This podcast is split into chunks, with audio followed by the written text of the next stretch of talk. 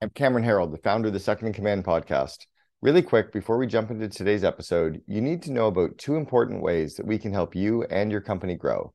Number one, check out the COO Alliance. It's for COOs, presidents, VP ops, or whoever is your company's second in command to the CEO. The COO Alliance is the world's leading community for the second in command, and it gives COOs the tools and connections to grow themselves and the company. Head over to COOalliance.com to learn more about our members and the results, the program, and our 10x guarantee. If you qualify for membership, you can set up a complimentary call with our team to discuss if it's right for you. I'll tell you about number two in a bit, but first, let's start this week's episode. We work with the CEOs, with the presidents, with the partners of the companies, and one hour or the or their time is extremely valuable. So if they can save couple of hours not driving to the mall and not spending time in the in the traffic and uh, you know spending time in the in the shop and have a guy who is uh, experienced who has the knowledge and idea uh, how to dress and help you to dress up and make the whole shopping experience very easy um, that that the convenience makes the difference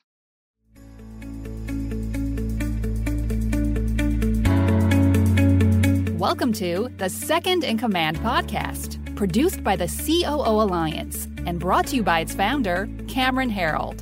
In the Second in Command podcast, we talk to top COOs who share the insights, strategies, and tactics that made them the chief behind the chief.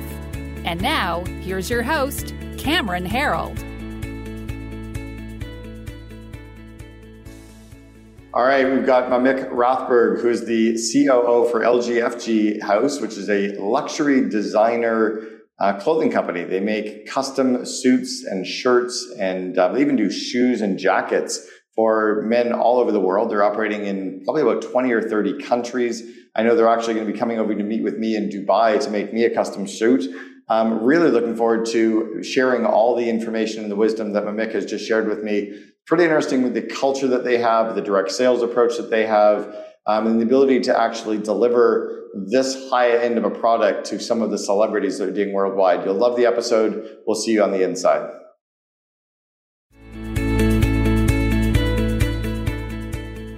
So, Mamik, welcome to the Second in Command podcast. It's a pleasure to be here, Cameron.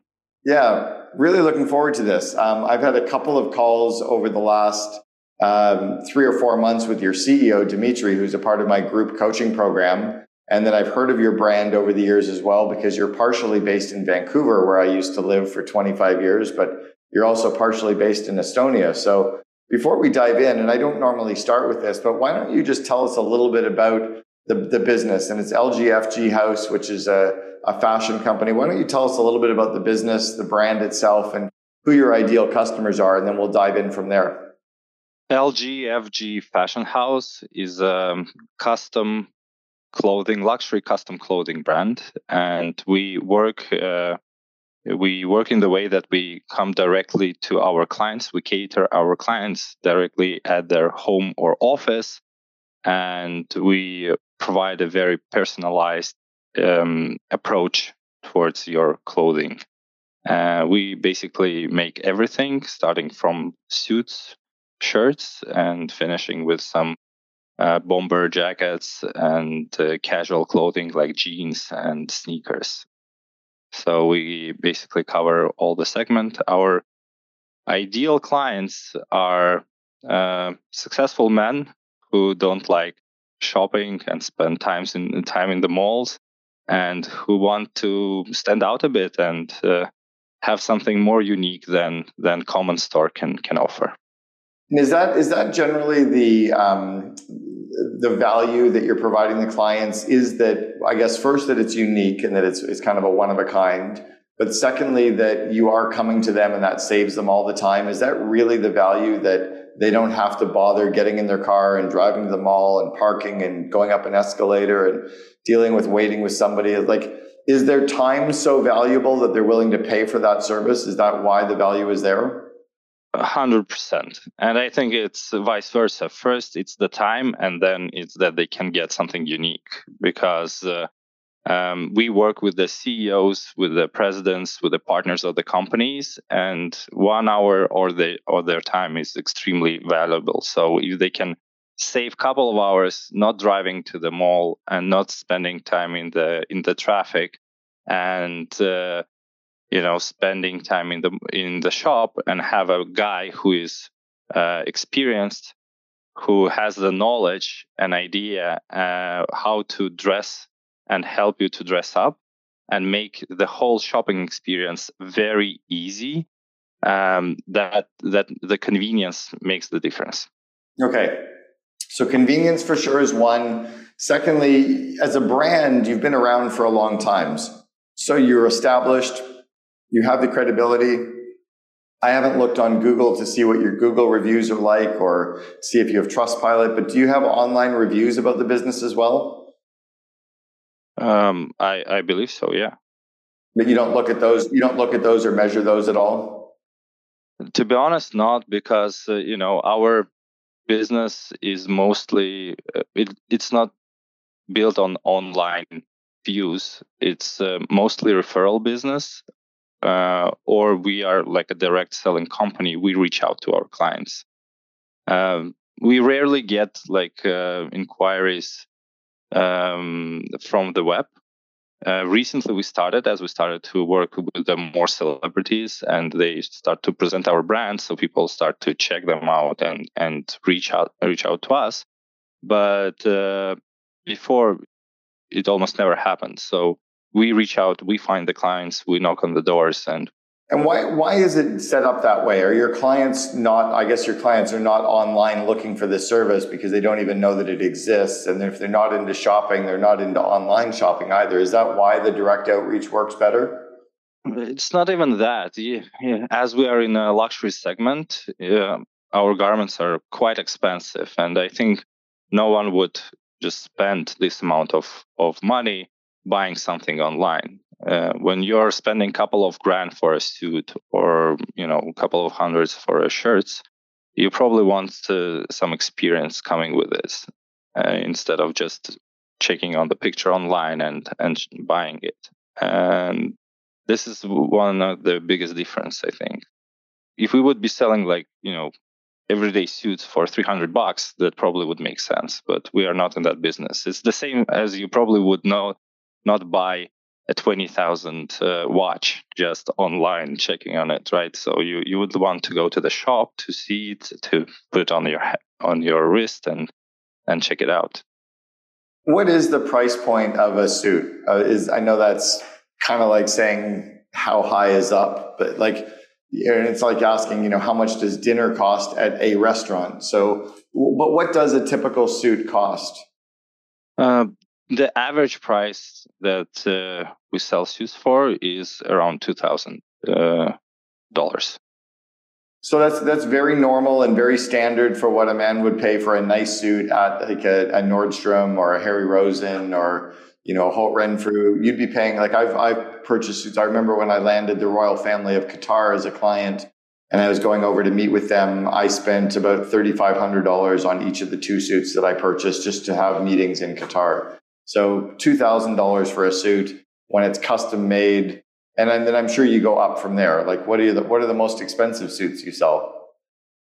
The, the most expensive ones um, would be around on the 25,000, uh, 30,000.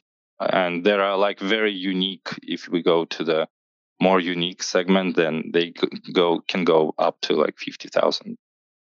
And, and that's probably why you're attracting some of the clients that you're attracting as well, because you're doing some work for some pretty big name celebrities. Can you give us, are you allowed to talk about who you create suits, some suits for? Um, absolutely. I don't think it's a secret. So um, we work with uh, Lennox Lewis, the heavyweight champion, uh, some of the biggest names, and we work with uh, Jordan Peterson, uh, Russell Peters, Michael Franzese, Zakk Wylde, Eddie Hall, and the list just goes on. How did you get in those doors? And have you done much with have you done much with athletes? Like have you gotten into the football teams and the basketball teams and the baseball teams? Have you gotten into with with the you know the, the hockey teams? Have you done much there at all? we are just stepping into into into that door right now, um, but not much yet. So we've been working with a lot of um, heavyweight uh, athletes and with some fighters, and uh, right now we start to approach some uh, pro athletes in, in the in the sports of you know football, basketball, in the more team player. And now you're operating in, you're operating in multiple countries as well. So I, I get that the, would the core of your business just be the successful businessmen that are you know entrepreneurs or um, you know commodities traders, financial brokers? Is that kind of your your bread and butter? Correct.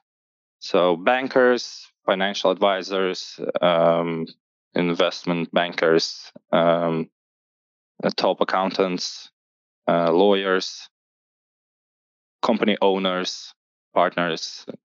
These are these are our main clientele.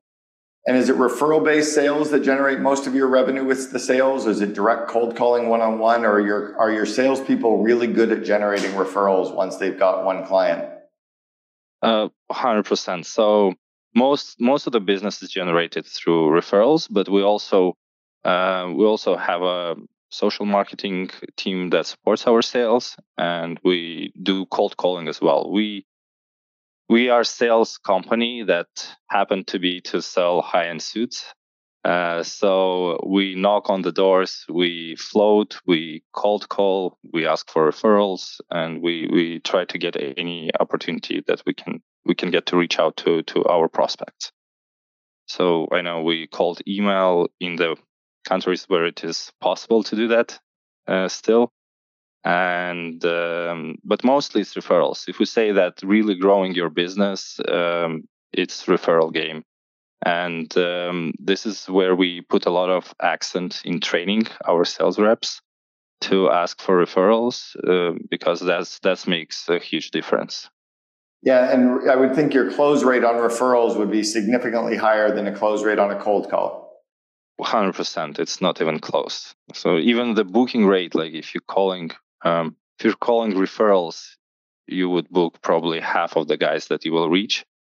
Um, and the calls would be much more pleasant, as you know yourself. I'm sure you've been doing the call calling as well. So, um, and when you cold, cold call, you're you're just get get uh, you know you just knock called in the door and you get a lot of no's now you guys have got a very strong company culture i went on your Glassdoor and your Glassdoor rating is a 4.7 rating um, and you've got 38 ratings which is very high like to, to have a 4.7 with with already you know 38 40 ratings how do you get a strong company culture when you're a sales organization, which tend to be, you know, firing the bottom performers and getting rid of the low performers, sales organizations tend to get hurt a little bit on their Glassdoor ratings because people don't like that competitive environment.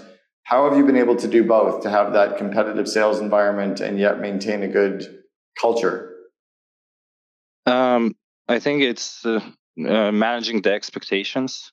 So we are very blunt and we tell upfront what are the expectations of the salespeople to hit the targets and how to perform, what it will bring to them as well. So um, people see the the the performance and the results deal to some the execution deal to some results. So if if person don't execute, then it's hard to blame the company because we provide all the tools and the trainings. We we really want people to succeed because we are the people's company. We build the people, people build the company. So so I think that's a part of it. But you know, there's always someone who who will get uh, sad from from from the reality. But yeah, I think that's the big part of it. As we we we are very uh, transparent in terms of you know what are the expectations of the of, from the from the people and from the company. Where do you find your salespeople? You guys are a pretty strong sales organ. How many? First off, how many employees do you have globally, and and do you and how many salespeople do you have approximately? So globally, I think we are around sixty, and half of them are salespeople.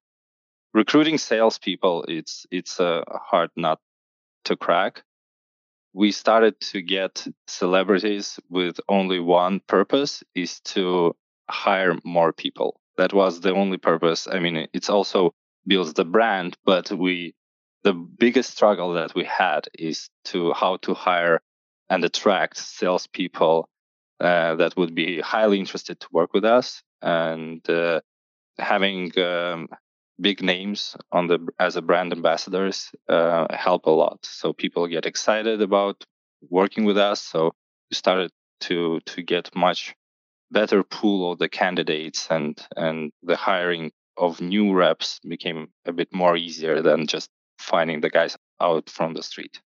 Love that. Okay, so so you actually recognize that having premier clients would help you with your recruiting. And it's not like that your recruiting would help you get the better clients. So where did you get your initial, you know, A-list clients? How did you go out and find those ones?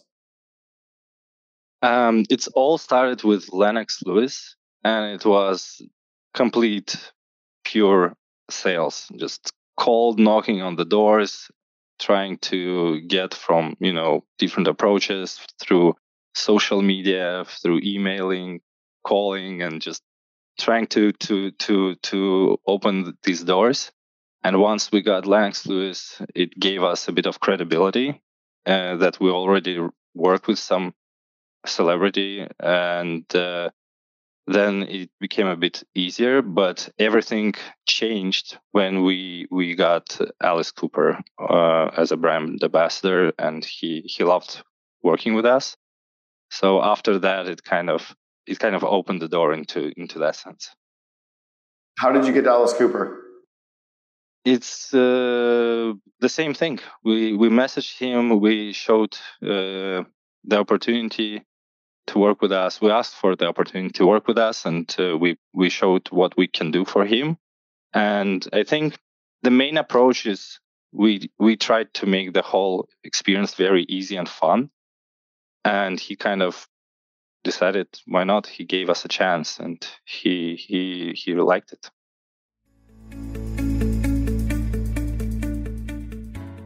I wanted to take a quick break to tell you about something.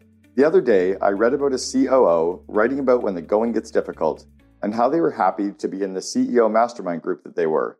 It made me remember that that's why i started the coo alliance it's a peer group and community for COOs and seconds in command of companies doing 5 million to 250 million in revenue. Our core group meets monthly online with other companies like yours. It's amazing because you get your frame broken tons of times, and when you think there's only one way to do something and one way to feel about something, you get your perspective completely changed on a regular basis. We also host hundreds of COOs on our monthly mastermind calls and smaller groups twice a year at our in person COO Connect events. So if you're the founder or, or owner of a fast growing company, tell your COO to check it out. And if you are the COO, head on over to the COOalliance.com to learn more about becoming a member today. All right, back to the podcast.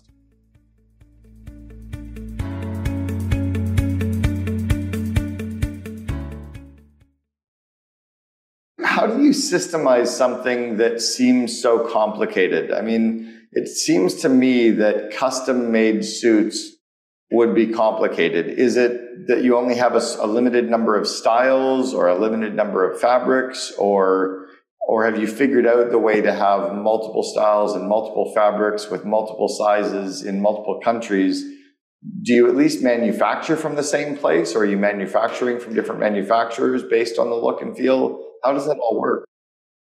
We we own uh, our manufacturer and uh, we manufacture all in one place and uh, it works in the sense that we have a, a incredible software that uh, generates a unique pattern based on your um, based on your measurements and the styles that you want to get. So it g- generates like a unique pattern for you, especially, and we add to that pattern the fabric that you choose and the linings, and then we send all the pieces to the production and the fabric is being cut and sewn together.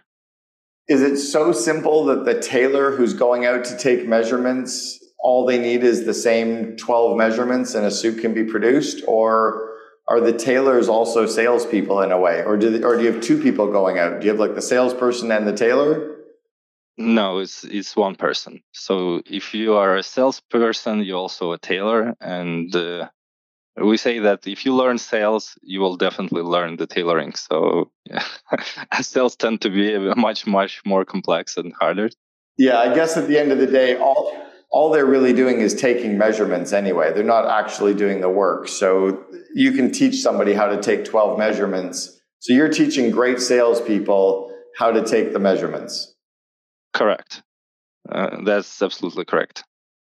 Are the salespeople that are coming to my home to do my, my measurements the same person that's doing the cold calling, or do you have like cold callers and you know the the in-home salespeople working together?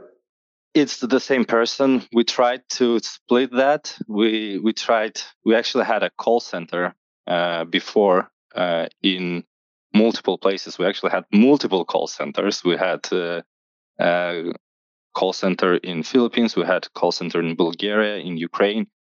We tried to divide this role into the guys who are calling and the guys who are visiting the client and measuring them, and it just doesn't work. Uh, so if you want to grow this, the, the person who is calling and going to take the measurements, it has to be the same person because uh, it gives a lot of uh, feeling of ownership and uh, cold calling and booking the guys. It's you you can't teach that in terms of um, I mean, you can teach that, but the conversion rate of just cold calling from the office for some guys that never went out and seen the clients would be much lower than the the guy who really sees and is in the environment and much sharper as a person. Uh, so he would better understand what he's talking about on the phone. So and and you would feel that you would feel the difference. Yeah, you totally would. Is now? Do they? Do the cold callers or do the salespeople do all their cold calling in the morning and all their appointments in the afternoon, or they, is there a better time of day for cold calling? Have you found?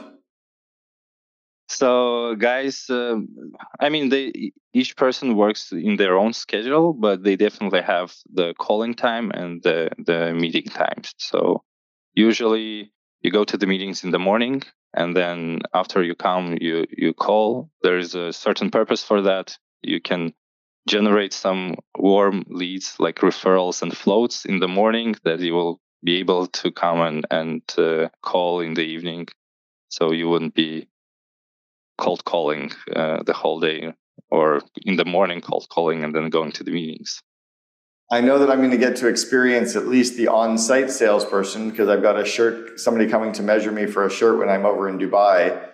How many, how many different markets um, are you operating in? We're in US, in Canada, in Dubai, in Hong Kong, and basically in the whole Europe uh, right now. We were in Russia as well, but not anymore. And uh, uh, we were in Australia, uh, but uh, we we lost that market right now. Almost lost. It's it's still operating, but but on a on a low low scale. So when you say that you're in the United States, how many cities would you have people operating in in the United States? Like kind of the LA, New York, Chicago? Right now we have uh, Nashville and we have a rep in Tampa who's who's going to New York from time to time. Okay. And and Canada, would it be like Vancouver, Montreal, Toronto or Canada it would be Toronto, Calgary and Vancouver. Edmonton as well. And so, how do you? Is it is it all just based on having a salesperson that you open and close a market, um, or do you strategically decide?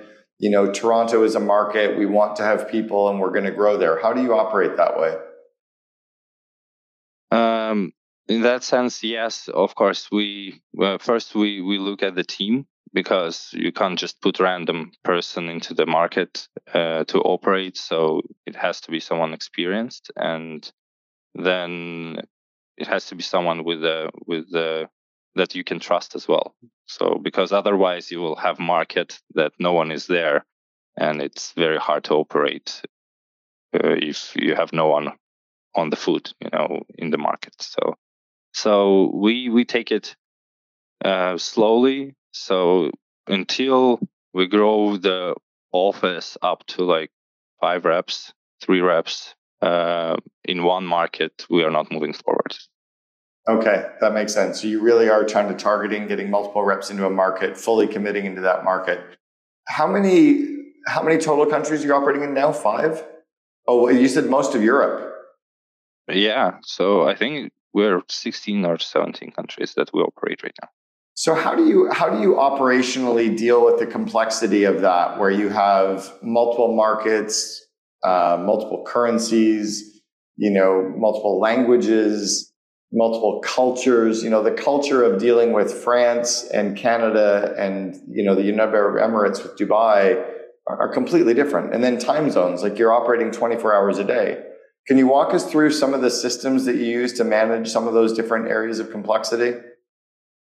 Absolutely. So um, we developed uh, an internal CRM system uh, that uh, was basically designed for us. We designed it for us and we built it from the scratch. It's not only uh, a database for the leads where and a pipeline for the salespeople to to uh, call and operate from. Uh, it also tracks all the orders. It uh, contains all the customer support, the chats, like everything uh, is there, and it's quite complex. It took us like three, four years to to build it, and we still add some new features uh, to the system. For example, recently we created um, avatars for our clients uh, that present you with your head and some styles that would be you know fitting you. And this is something unique that each each of our client now has. Um, each suit comes with a qr code that you can scan and it will drive you into your avatar you will see all the garments that you bought with us before and also a section of you know uh, some uh, seasonal collections that you know garments that might fit you and you might like uh, that you can buy as well. So there are multiple com- complex systems that that you know are are gluing all these operational things together. How about in terms of the the communications of your team and the re- meeting rhythms, that kind of stuff? What's your tech stack look like? What different technology tools do you use to operate and run the business? Uh, we actually, um, aside of aside of our our our CRM system, we we don't use anything specific. Um, it's the the same Zoom that everybody uses. Uh, it just uh, happened that we we use Skype for you know sharing and daily chats chats. Uh, we tried to go to Slack, but it's too IT oriented uh, chat, and uh, we just stayed with with with Skype. So um, Skype is something that we just Skype and uh, WhatsApp, I would say that we used just to chat with each other, with the reps and uh, with the team. Uh, but in terms of hours, we have uh, multiple calls and we record our company calls and share it with the with the team that are in other in other sides of the world so they can you know be uh, with the company and know all the news and what is happening. And also we we schedule separate calls with with them in as well in another time zone what's your what does your onboarding look like when you're bringing on a new person and they're remote and because you don't have you know management in all of these different cities and countries you're in how how are you working through the onboarding of a new employee um, you know from a systems perspective, their, their day-to-day job and culturally? How do you onboard them? The onboarding is a very important part, and uh, we've been uh, failing some time with that. To be honest, I'll I'll I'll be blunt here. Um, but uh, right now we we schedule it in the way that uh, mm, the the rookie should always be with with a leader. So if uh, we always assign a leader to a rookie and we kind of pair them together and uh, a leader of the office is responsible for the rookie. We have a lot of moving parts, like guys go to the turfs and they visit the clients. Uh, from time to time, we we bring rookies for the month uh, to our head office so he can grasp, you know, the the culture and uh, the knowledge that we can share here with him. And then, you know, once we set him up a bit, then he goes on uh, under the leader and goes, you know, to the meetings, asking referrals and making calls. Now, you've done such a good job with generating referrals for clients. Do you also have a good referral program for salespeople to introduce their friends to become salespeople or people they know? Is that something that's systemized? I mean, yes, we have a recruiting bonus, and uh, our CEO Dimitri is very generous with us with it uh, because we really want we really want to grow and to double within the next year, and for that we we need we need uh, recruits. So, what's the recruiting bonus? How does it work?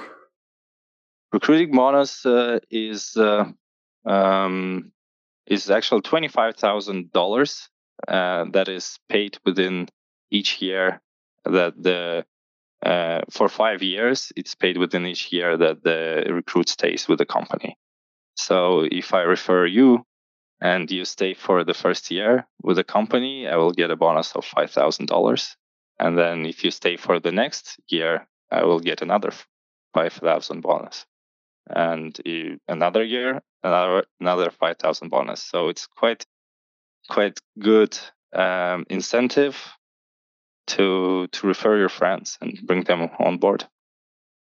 Yeah, it's a great bonus. I like it for sure.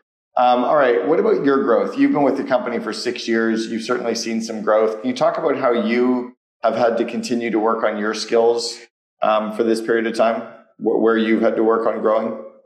Uh, hundred uh, percent. I I started as a salesperson as well when in Oslo, in Moscow, and then I kind of grew into the CEO position. Within the timeline, my responsibilities were changing a lot uh, as much as the company was changing a lot. So uh, every time there was a new challenge that I had to to find and to overcome. So in the beginning, I was training uh, in the call centers. So I was organizing their work, uh, their payroll, uh, schedule, um, recruiting, and training as well. So there was a quite a big operational part happening. And uh, after we, at some point, the the COVID hit, and uh, we had to restructure the whole company, and it was basically killing the company because we couldn't meet our clients face to face, and uh, we are a direct selling business.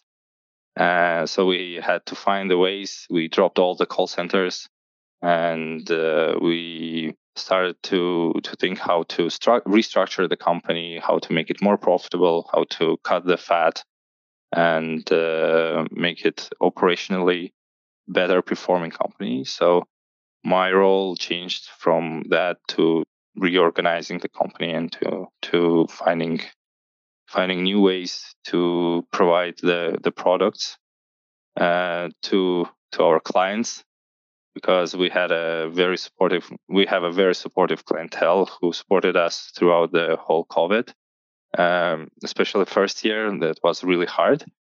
But another challenge was even if the clients are are buying the products is that how you're gonna deliver the products and make the products because you know at one point everything got shut down so the the factory fired almost all the reps and then the the logistics just didn't work. I mean you know that. You heard about that a lot i'm sure. So you you my my role was to find the new supply chains and and uh, finding the ways how to deliver you know the products to the clients. And at the same time the brexit happened. That that was another hit. Uh, so it's huge hits yeah. Yeah you had to our main uh, operational office is in uk so uh, all the suits are shipped from uk um, so had to deal with basically every country that we're shipping in europe uh, to set up all the processes uh, fighting with the customs and Yeah, like what what specifically did you do during COVID to sell suits when you were a direct go to the consumer's home or business to, to, to measure and to deliver? How did you get around that? Did you just go anyway? Did you sell more online? No, we, we started to do a Zoom meetings as um, you know we, we were not able to generate the new business almost it was almost impossible because we couldn't uh, see the people and and measure them. But uh, we could work with our clientele because uh, uh, we had their measurements so we we can you know you can decide what you want to buy and we can make it and ship it to you and that was our main focus so we were uh, making zoom calls with the clients and uh, we were retraining ourselves how to sell over the zoom and how to present fabrics and the styles in a more sexy way virtually that you would want to buy it without touching them and feeling them. So, and that that was um, tough times. That it, but it's also um, was a huge upgrade for the sales team, and it it uh, led the team to to look much wider in terms of sales, how to generate them. So, right, it expanded their their understanding of how they can sell. They can also sell through Zoom, and their presentation became better. And like it just everything had to become better for us to survive. And so COVID was a very tough time, but it was quite good for the company as well. Now looking at that, looking back. Once you have a customer's measurements, are you are they able to order suits online from you, basing like picking fabric and just saying use my same measurements, this fabric go? And and do you drive revenue that way, or are you are you hundred percent ordering you know on site? No, they can do it absolutely. Uh, some clients uh, just WhatsApp us and say, uh, "Hi, I need uh, more white shirts. Please make me six more shirts." and we say okay and we charge their card and and make them another six pack of shirts and we deliver them it it can go as easy as it is so once we have the measurements uh, you can you can buy all the picture and some clients who they they send the pictures that they want you know they find something in the internet or online the picture and they they just send the picture and say like hey i actually want something similar to that and we can make it.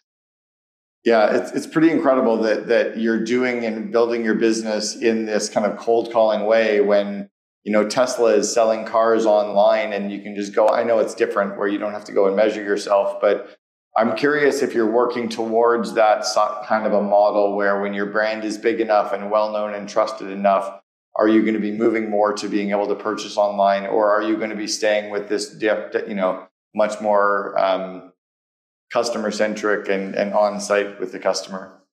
No, hundred percent. We've been talking about this with Dmitry that at some point uh, we have to go to the stores and we have to go to the retail business uh, in terms of um, ready-made garments uh, to sell as a brand, and I think it's it's just natural evolution. It will be another ave- avenue that we will be driving. Uh, so we already talk about it, and at some point it will definitely happen. Yeah. Um, all right, this is pretty interesting stuff. I want you to go back, Mamik, to the 21, 22 year old self and give yourself some advice. What advice do you wish you'd known when you were just starting out in your business career that you know to be true today? you guys have been successful. What advice would you give the younger you? Stick to one thing, and uh, whenever whenever you feel down, it's it's all shall pass. It all shall pass for sure. At the end of the day, none of this should actually matter. This is just what we're doing to make money as well. So I agree, it will all pass. Mamik, thank you so much for sharing with us. We've got Mamik Rothberg, the COO for LGFG Fashion House tuning in today from Estonia. I really appreciate the time and the ideas that you shared with us today. Thank you, Cameron. It was a pleasure. You've been listening to Second in Command, brought to you by COO Alliance founder Cameron Herold. If you enjoyed this episode, Please be sure to like, share, and subscribe to us on Apple Podcasts, Spotify, and our other podcast streaming platforms. For more best practices from industry leading COOs, visit COOalliance.com.